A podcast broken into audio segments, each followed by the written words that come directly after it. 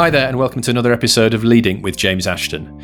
In this podcast, I talk to leaders from a wide range of organisations about their attitude to leadership, success, failure, the big decisions they've made, and how they made it to the top. So far, I've talked to more than 40 bosses from the worlds of business, charity, the arts, sport, technology, and healthcare. Find out more about them at leadingpod.com. This time, my guest is Tony Danker. He's the man who's embarking on one of the biggest jobs in British business as the new Director General of the CBI, the leading business lobby group. He joins the CBI from Be the Business, a three year old campaign group funded by business and the government designed to drive up the UK's poor productivity record. I began asking Tony how he felt about making the switch. It's very sad to leave Be the Business. I was the first employee in 2017. I built this thing from scratch with uh, a set of pioneers. Three years doesn't feel like it's long enough in some respects, and uh, nobody stays anywhere forever.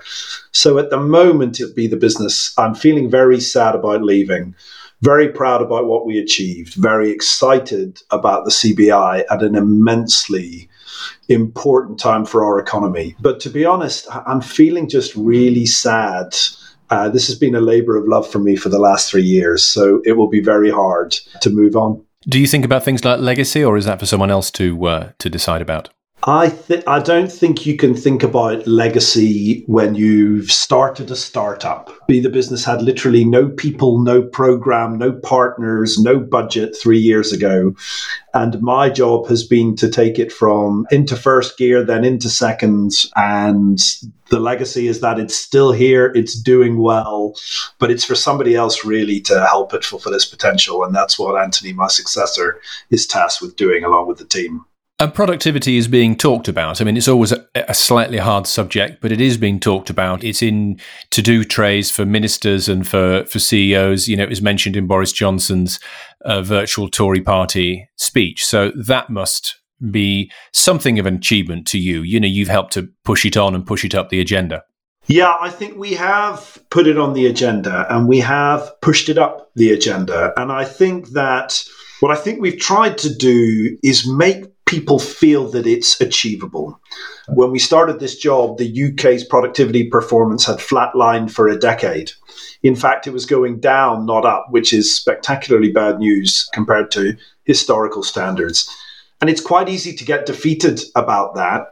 It's also quite easy to believe that, well, there are very endemic factors, things that will take decades and billions of dollars to fix it.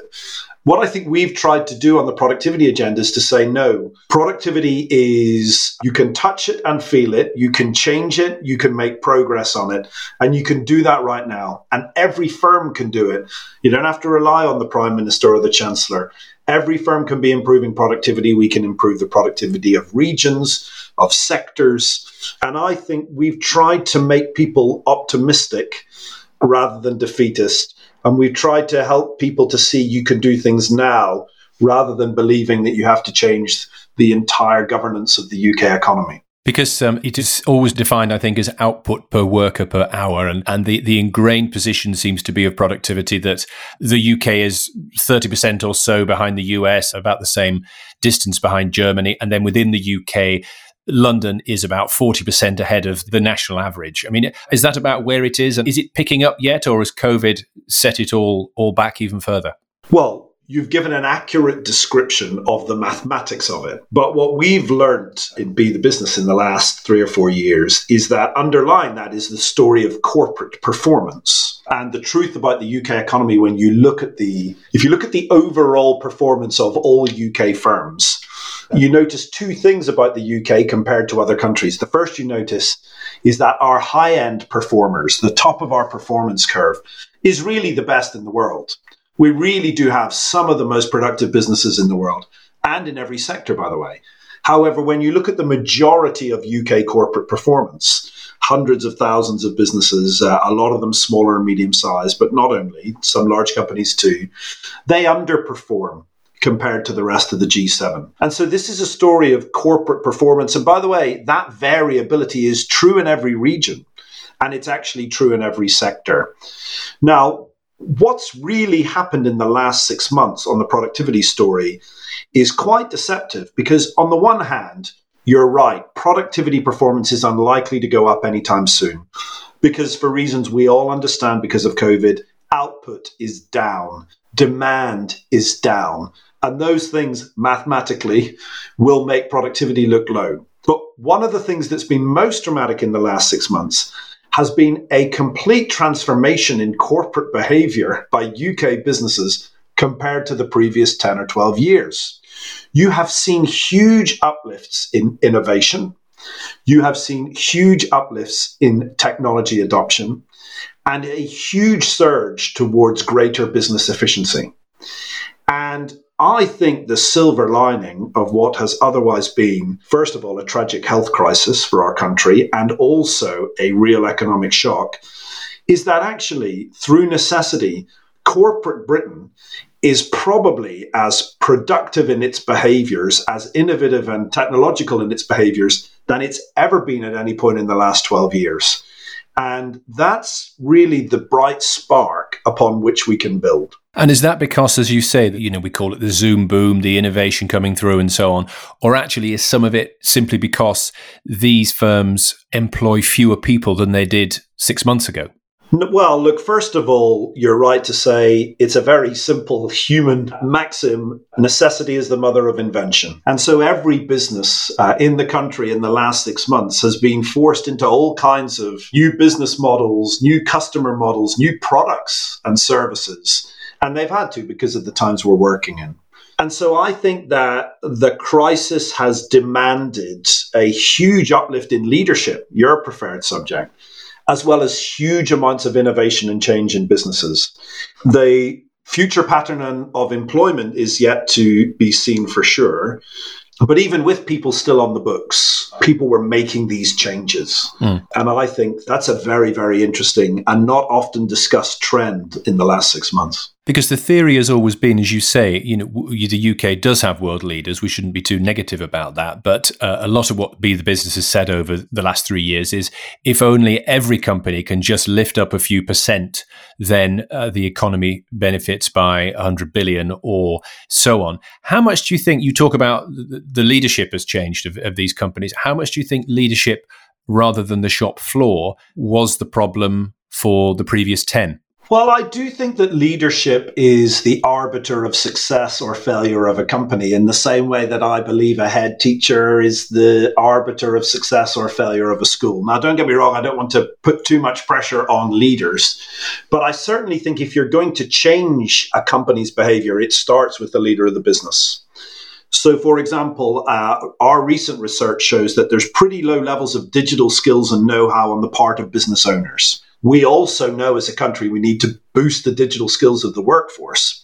But in very practical terms, you know, a small manufacturer in Bury of 40 employees is only going to adopt technology and build technical skills if the owner of the business feels confident, capable, and skilled in rolling out technology to improve the business's productivity. And so we are absolutely focused on building the leadership capability of British businesses because we think they are the people who, in turn, create high performing firms. They can't do it alone, they can't do it hmm. without a highly skilled workforce and a motivated workforce. But the building of skills and motivation is a job for the leader themselves.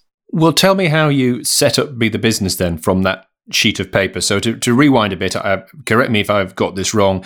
There was an initiative about 2015. George Osborne was the chancellor. How do we crack the UK's productivity puzzle? There was an initiative led by Sir Charlie Mayfield at the time of John Lewis to look into this.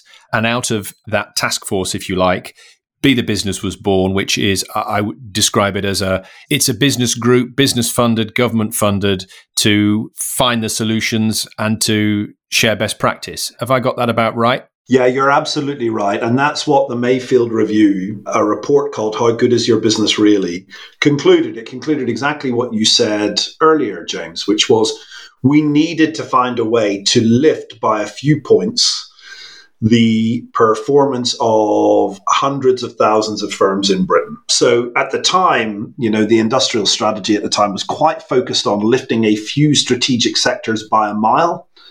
we said, actually, no, let's try and lift a mile wide part of the economy by an inch. And if you are going to believe you can do that, then you have to have an offer that captures the imagination, motivates and builds the skills of lots of leaders of businesses.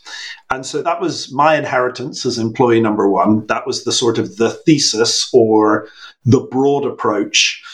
And as I started to put together Be the Business, the very first thing I did was tour the country and meet lots of business owners who were in this classic kind of long tail. They were growth businesses, but they weren't mega growth businesses. So they were restaurants that were growing at 5% a year, or they were manufacturers that had, you know, had 20% up years and 5% down years, but we're now in a period of steady growth.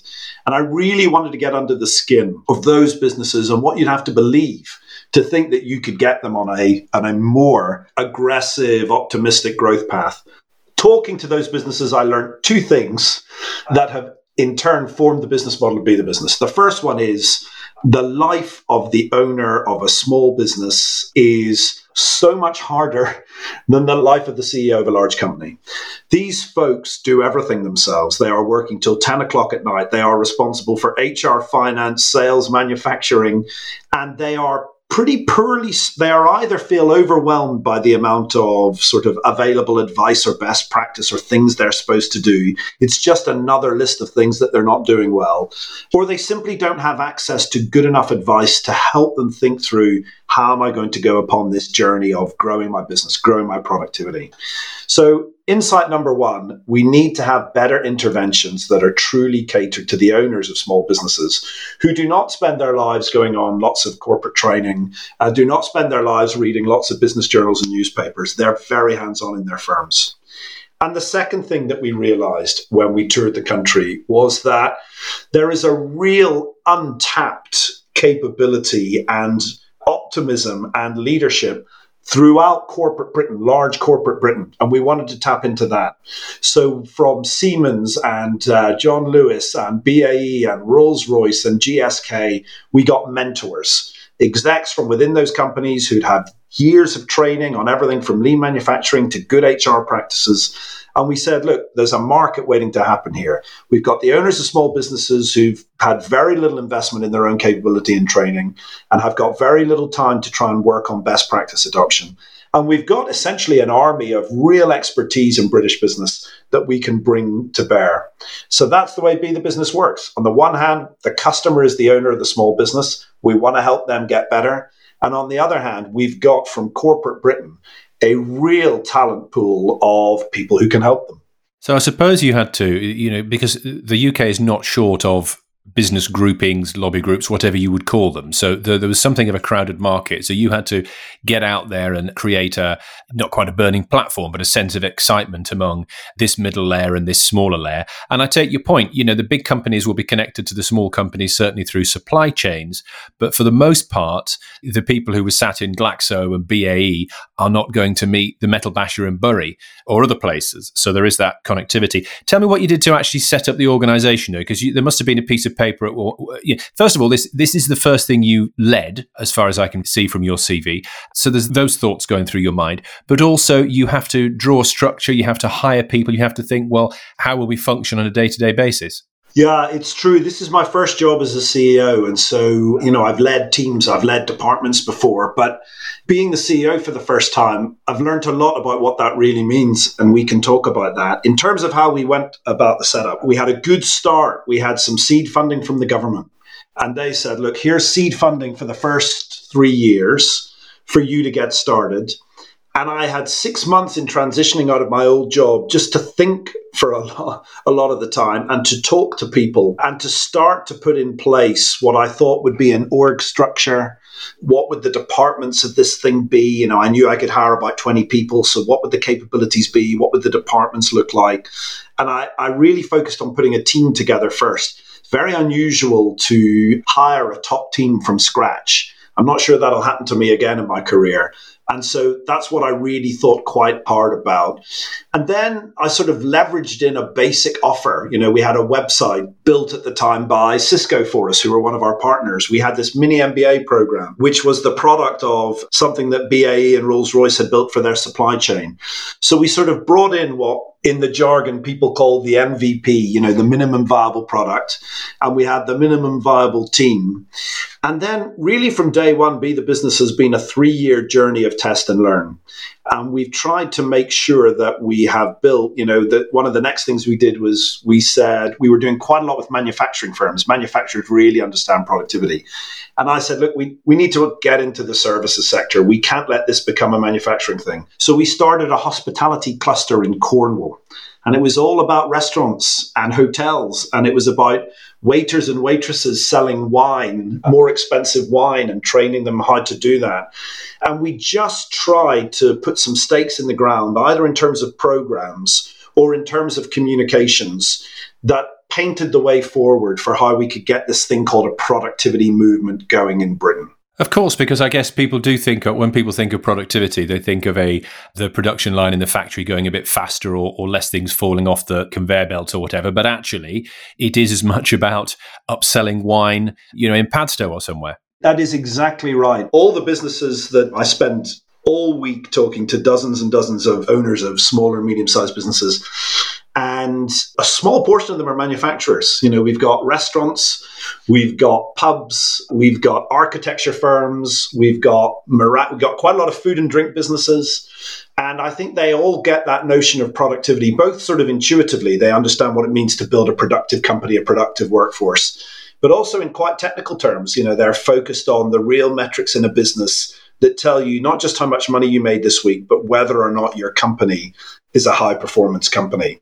And that goes way beyond manufacturers, but the manufacturers typically measure productivity as a metric on the dashboard every week. And so you're, as you say, some of this is connecting these firms with mentors, but part of it is also you talk a lot about programs on your website. I guess there's there's things that you've trialed, and it feels like you've used some of these firms in a good way as guinea pigs to see what works and what doesn't. But then actually you're trying to train them as much as these owner operators have time for training and to learn new things into trying to improve things at the margin. Yeah, and I think look, the hardest thing to do is engage the owners of businesses, of smaller businesses, in the conversation.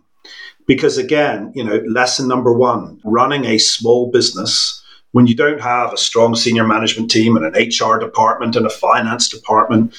I have really, you know, I've spent most of my life working in big companies and I have really got under the skin, A, because I'm running a small business, but also I spend my life with the owners of these businesses and understanding how big a sacrifice it is for them to say, okay, I'm going to give up, I don't know, five hours a month to think about my own development as a leader, or I'm going to put a day aside a month to sit with the management team to review our monthly performance and to talk about how we can improve metric A or metric B, to do what we sometimes call working on the business rather than in the business.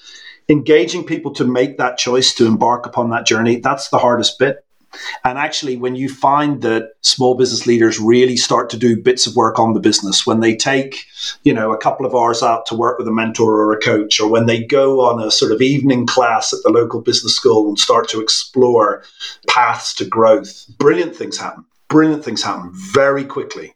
Because the one thing I will say about small business owners is they're very fast, much faster than big corporates at making decisions and making things happen. I suppose the challenge, and you you leave this to your successor, is you've detected this air of innovation in, in British business. This needs must at the moment, of course, as we go through COVID nineteen. But it's it's how much this work carries on with the same velocity you once we get past the virus. Look, I think there are two massive shocks to our economy this year, which, of course, certainly in the case of COVID, have a really damaging impact on the face of it.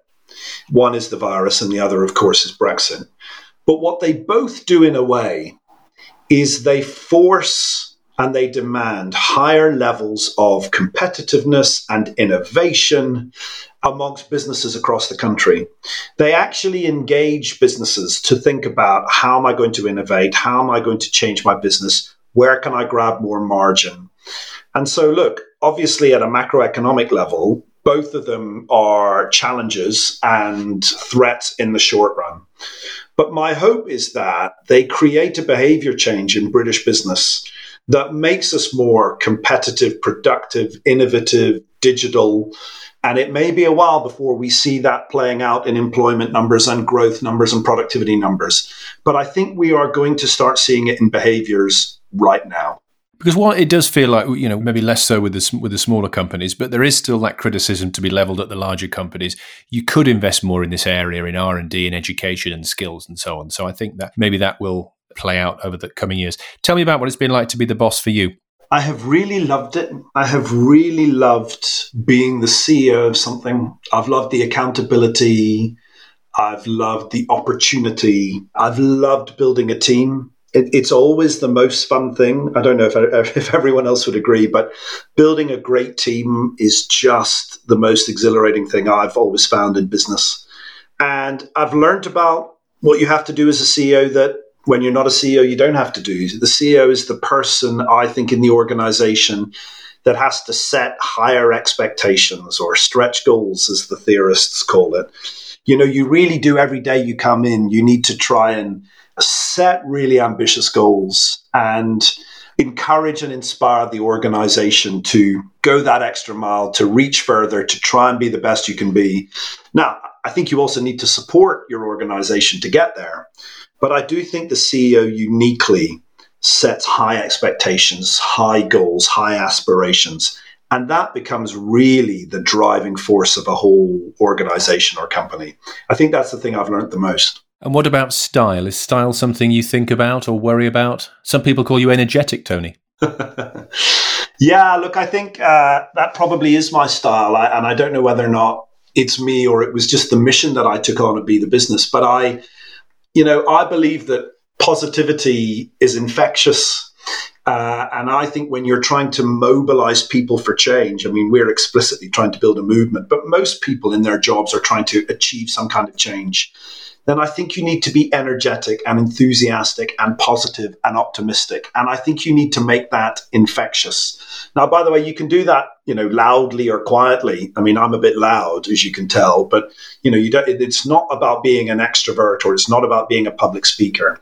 It's about having belief. It's about instilling that belief in others. And probably my style, I would say, is, is to coach leadership in those around me. I spend a lot of time, I think, working with my team to enable them to, you know, go further, to take more risks, to care about the people around them.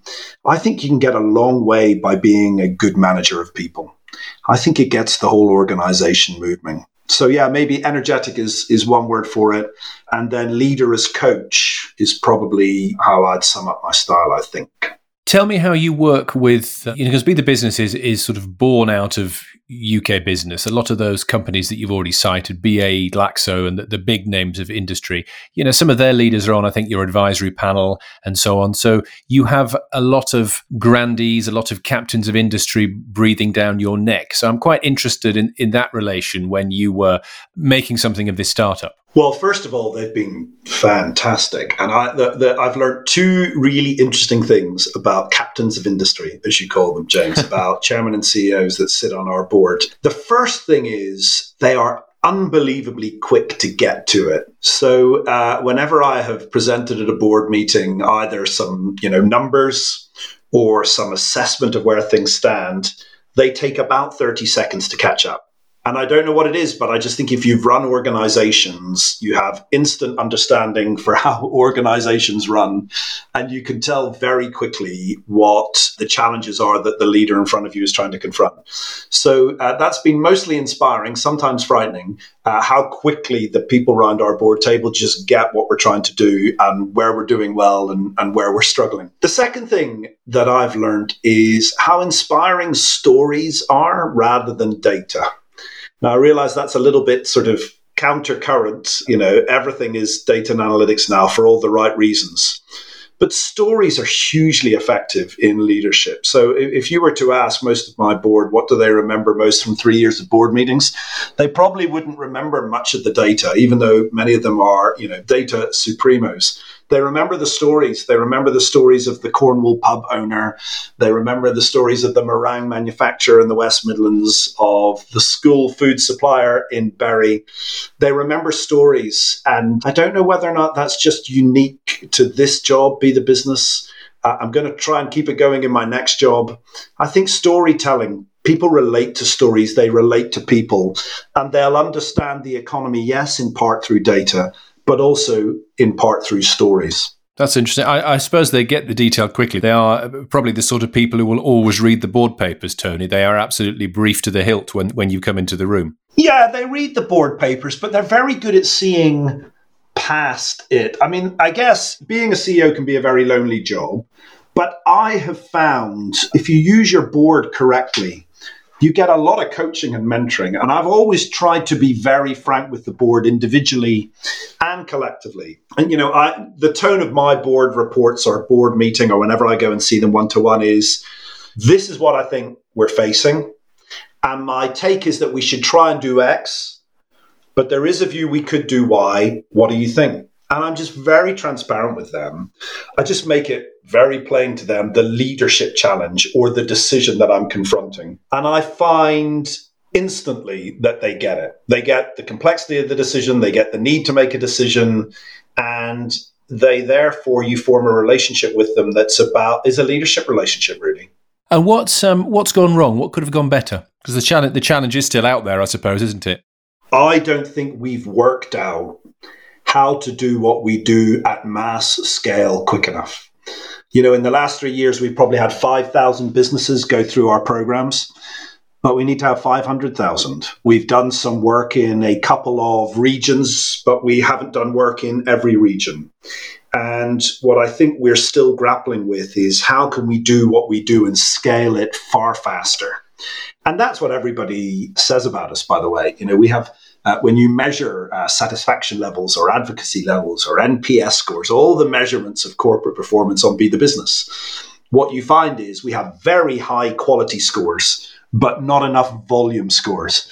Or as one cabinet minister put it to me, Tony, I don't know many people that know enough about Be the Business, although the people that do really like it.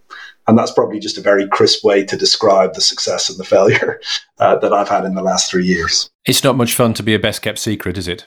Do you know what? I think I, I think I'd love to be a best kept secret, but I uh, not not not when the stated intent is to be the opposite. So uh, look, hopefully uh, we've got a great new leader coming in to pick up the reins from me. And I think that the reach, the voice, the impact will only grow and grow. It turns out that it might take a decade to solve a decade of UK underperformance. Well, I think your chance of being a best kept secret at the CBI is probably quite slim. Just tell me a little about the attraction of, of going over there and your uh, your thoughts about it. Look, I think, uh, you know, in an ideal world, I would not have left Be the Business after three years. It probably would have been closer to five years. The thing I hadn't quite internalized until I got the phone call is that the CBI, as you may know, is a fixed term. Uh, so Carolyn uh, and every director general does a five year term, and I in the new job will do a five year term. So the train comes along once every five years, and, and you have to decide whether you want to get on. So it was a, it was really ahead of time for Be the Business, which is still very much a work in progress. But I think look, when I spoke to John Allan, who was at the time the president of the CBI, and Karan Bilimoria, who has succeeded him, and speaking to Carolyn, you know, it's very clear that the extraordinary times that we're living in demand people who want to really help the country, have an impact, roll up their sleeves, and help respond to this challenge. And uh, my interview process was happening during lockdown. And almost every week, the work that Carolyn and the team were doing was getting increasingly important, you know, working very closely with the Chancellor on the job retention scheme, for example. And it, it felt increasingly like a calling. And that's something that if I was fortunate enough to be offered the job, I couldn't say no to. And I feel I feel like that now. I feel like it's a it, it's quite a grave moment to be doing this work, but it's supremely important and I'm uh, I'm really excited about it. Though I'm very sad to be leaving Be the Business. And of course, you don't know what that five years brings. I remember talking to Carolyn a lot in 2015, and of course, she had no idea that her term would um, include the Brexit vote the way it went and so on. So it really is you get on the train, but it's kind of like a magical mystery tour in a way. You have to be quite reactive to whatever comes along, Tony. Yeah, I mean, look, in, in ordinary times, I would say to you, the next five years of the CBI, of my leadership at the CBI, would be all about the competitiveness of the British economy after we leave the European Union. And I still think that that's true, by the way, but in the short run, it's going to be about the virus and the economic recovery from the virus and putting some meat on the bones of this now cliche building back better, which I agree with wholeheartedly. And so, yeah, I think the uh, the times dictate what the priorities are. And so, myself and the team that I've started to talk to, you know, I don't think we're trying to rush ahead to change the subject or to impose upon the agenda something fresh, new, and irrelevant to today's challenge. Today's challenge is very real, and it will be therefore, you know, the thing that matters most in the inbox. I do think over time, you know, history will show that these are the five, our first five years outside the European Union after 40 years inside demand a really exciting, competitive, and compelling economic strategy for the country. And uh, whether or not it's uh, in November when I join or next November or the year after that, I expect I'll be spending a lot of my time and we'll be spending a lot of our time with CBI members on that subject quite an intro whenever you join. And and how would you characterize the organization you you inherit, the relations you've got? I mean, there, there were tensions between CBI and government, I think, over Brexit. Do you think COVID and the close working has built those bridges, or is it helpful that you're coming in with a fresh face and fresh ideas? I think the relationship is really strong at the moment. It's about people rolling their sleeves up, whatever their position is, to think about the economy and, and economic recovery post COVID. So I think it's in that's in really good shape.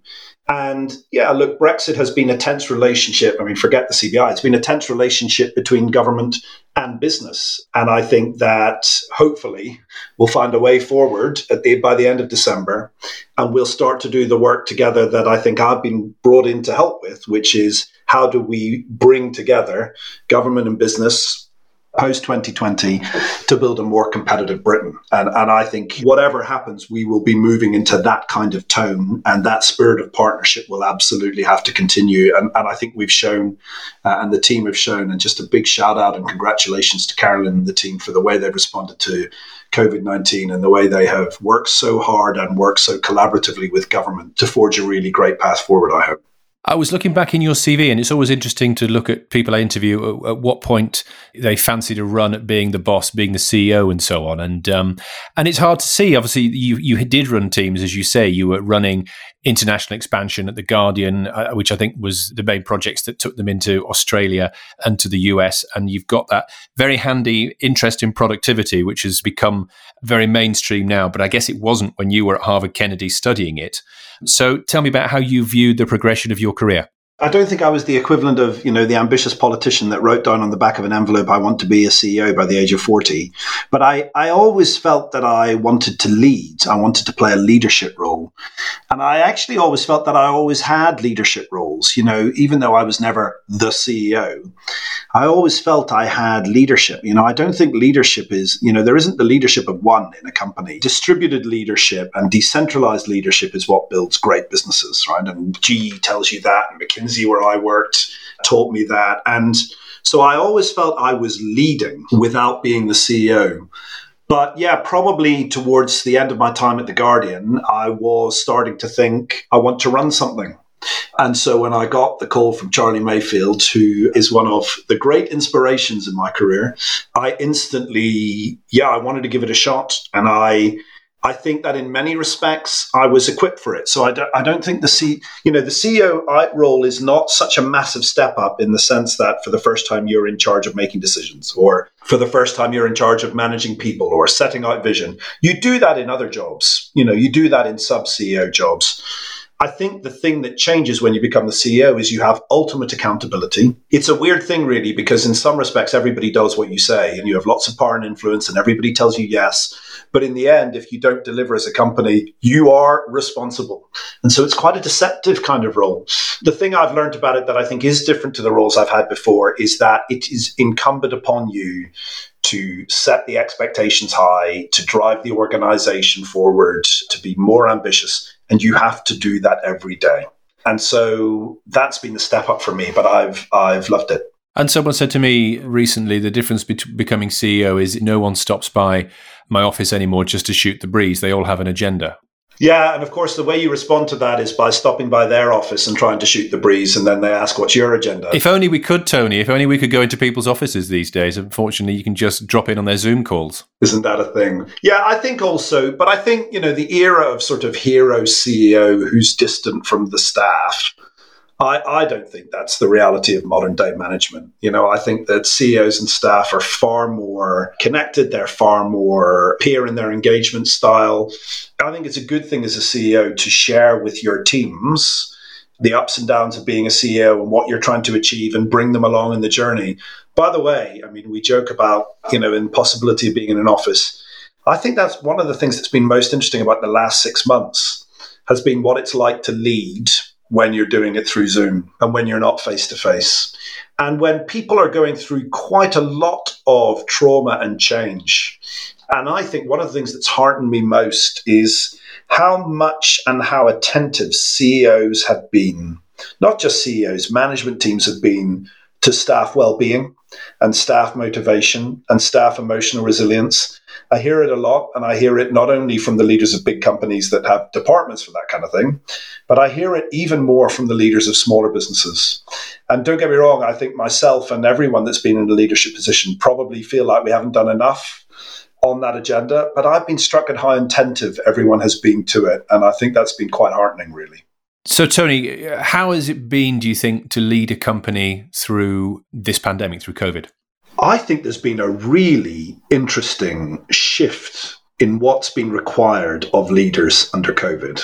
And I, I know this myself, but I know it more from talking to the business owners we work with. So you saw at the beginning of lockdown probably a two day wobble from everybody who, you know, all of us were in some kind of shock at truly comprehending the implications of lockdown and what that meant. But then there has been a huge leadership surge. There's been a surge in confidence and authority and decisiveness because there had to be. So leaders of businesses ended up taking, you know, 40 decisions in 2 weeks, the likes of which they would normally take two a year. Close the premises, furlough the staff, change the product mix, take out the bank loan, and you had this huge surge of decisiveness, direction, almost an old fashioned command and control leadership style. And it turns out that restart has been harder than lockdown in a way. Because what's happened to most business leaders in restart is that there's still quite a lot of decisions to be made, but they're not absolutely necessary. They're discretionary or their timing is not necessarily immediate.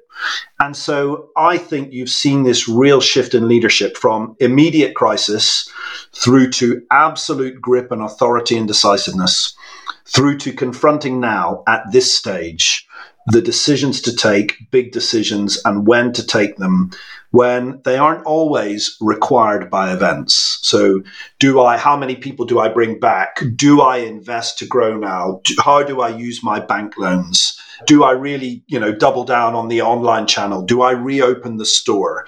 Those are really big leadership decisions that people are being asked to make now. And in a funny kind of way, they are so much harder than the incredibly big but almost obvious decisions people had to make in lockdown. Uh, and has the government done what it should have done to help these leaders out? Yeah, I, I think almost universally, the leaders of businesses that I speak to give credit to the government for things like the JRS and for the banking schemes and for deferred payment of VAT and various holidays they deeply, deeply appreciate them.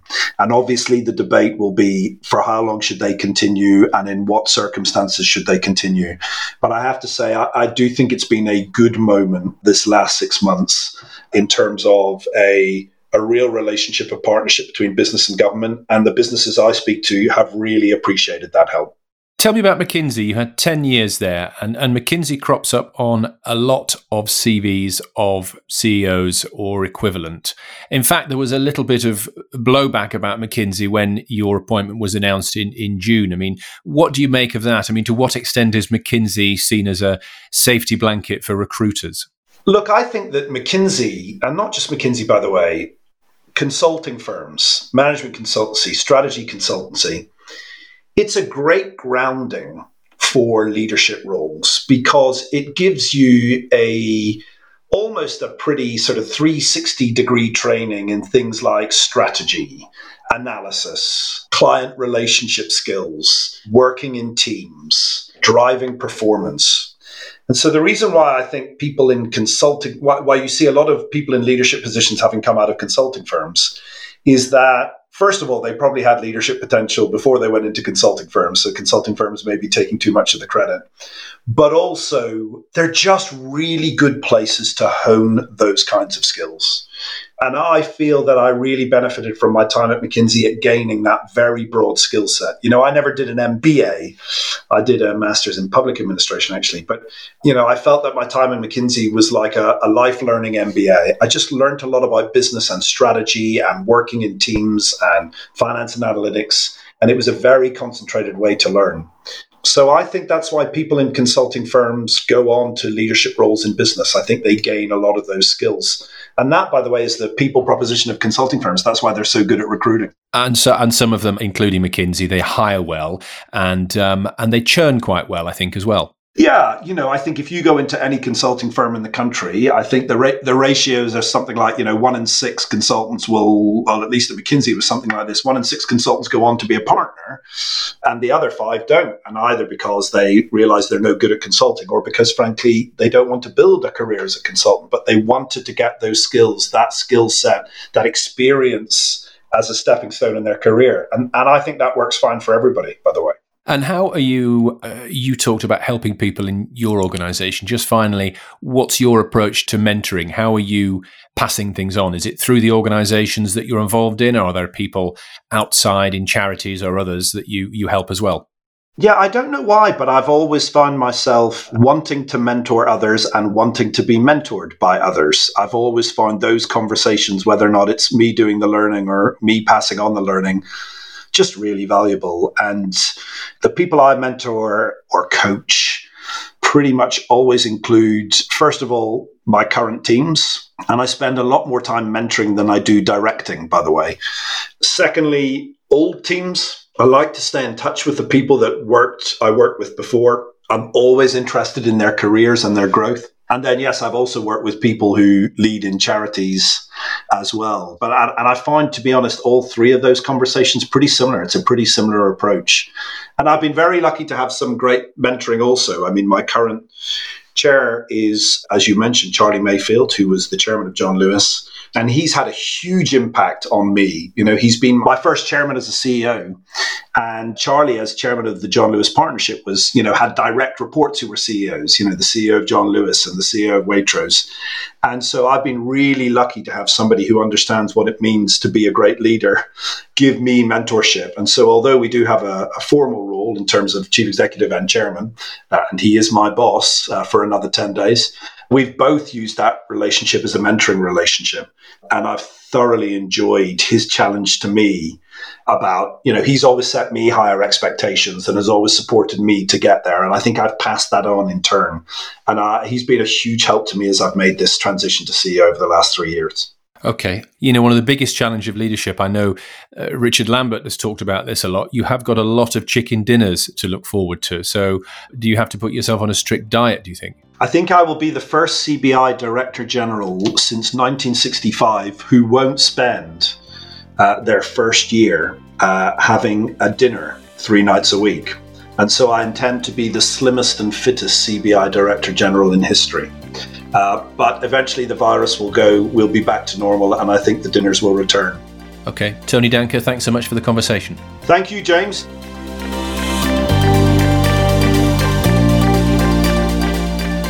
Thanks for listening to this episode of Leading with James Ashton. Please rate and review us if you like what you've heard. You can find more leaders sharing their stories in previous episodes wherever you get your podcasts, or take a look at leadingpod.com. My book, The Nine Types of Leader, published by Kogan Page, draws on the wisdom of CEOs I've interviewed over several years, including some that have been on this podcast. The book is out in January 2021 and available to pre order now.